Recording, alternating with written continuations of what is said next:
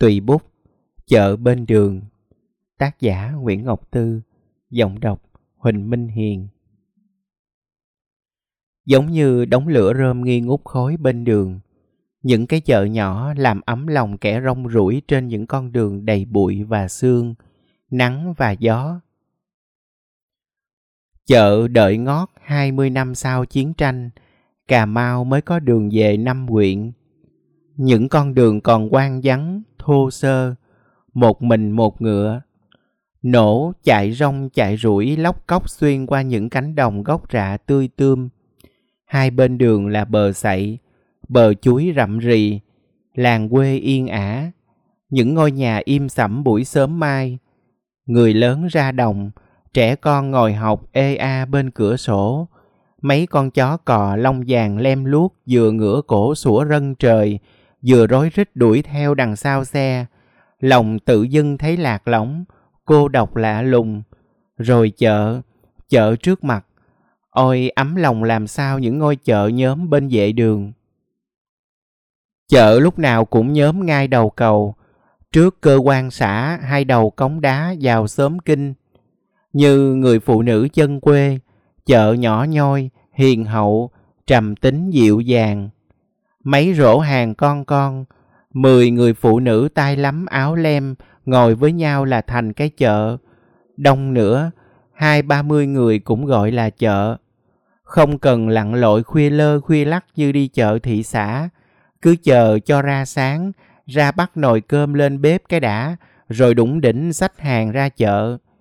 Đã hiểu nhau về hết thảy nỗi nhọc nhằn, nên người mua không nặng nề mặc cả bon chen, người bán cũng không đanh đá chua ngoa như kẻ chợ. Hình như chợ họp chỉ để trao đổi, san sẻ với nhau những gì mình có. Bán đi những trái dừa khô để mua lại mớ rau càng cua về trộn dầu giấm chấm mắm kho.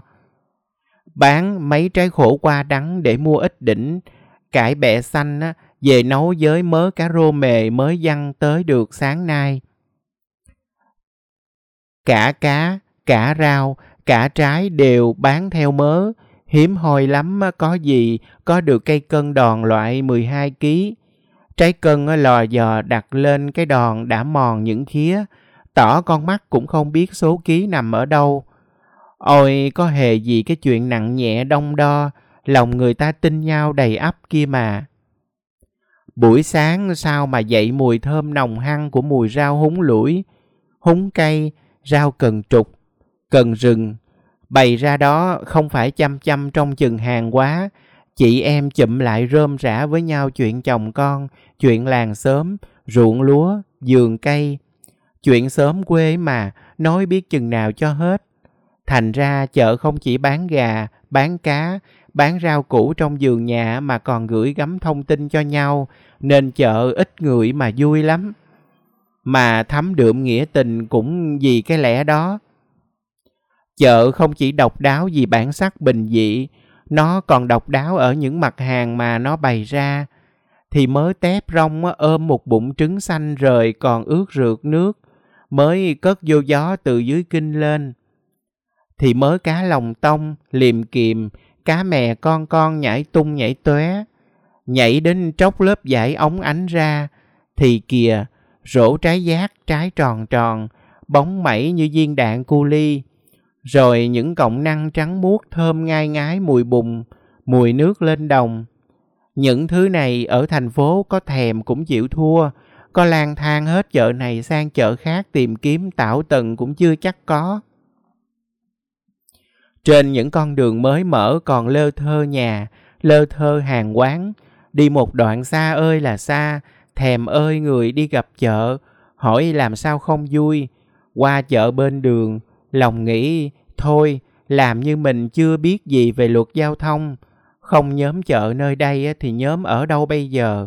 Đường xá chờ mấy mươi năm mới có, phải kéo nhau ra đó ngồi buôn bán, phô bày bộ mặt tươi mới của nông thôn. Tiện thể dòm xe qua lại cho vui chứ.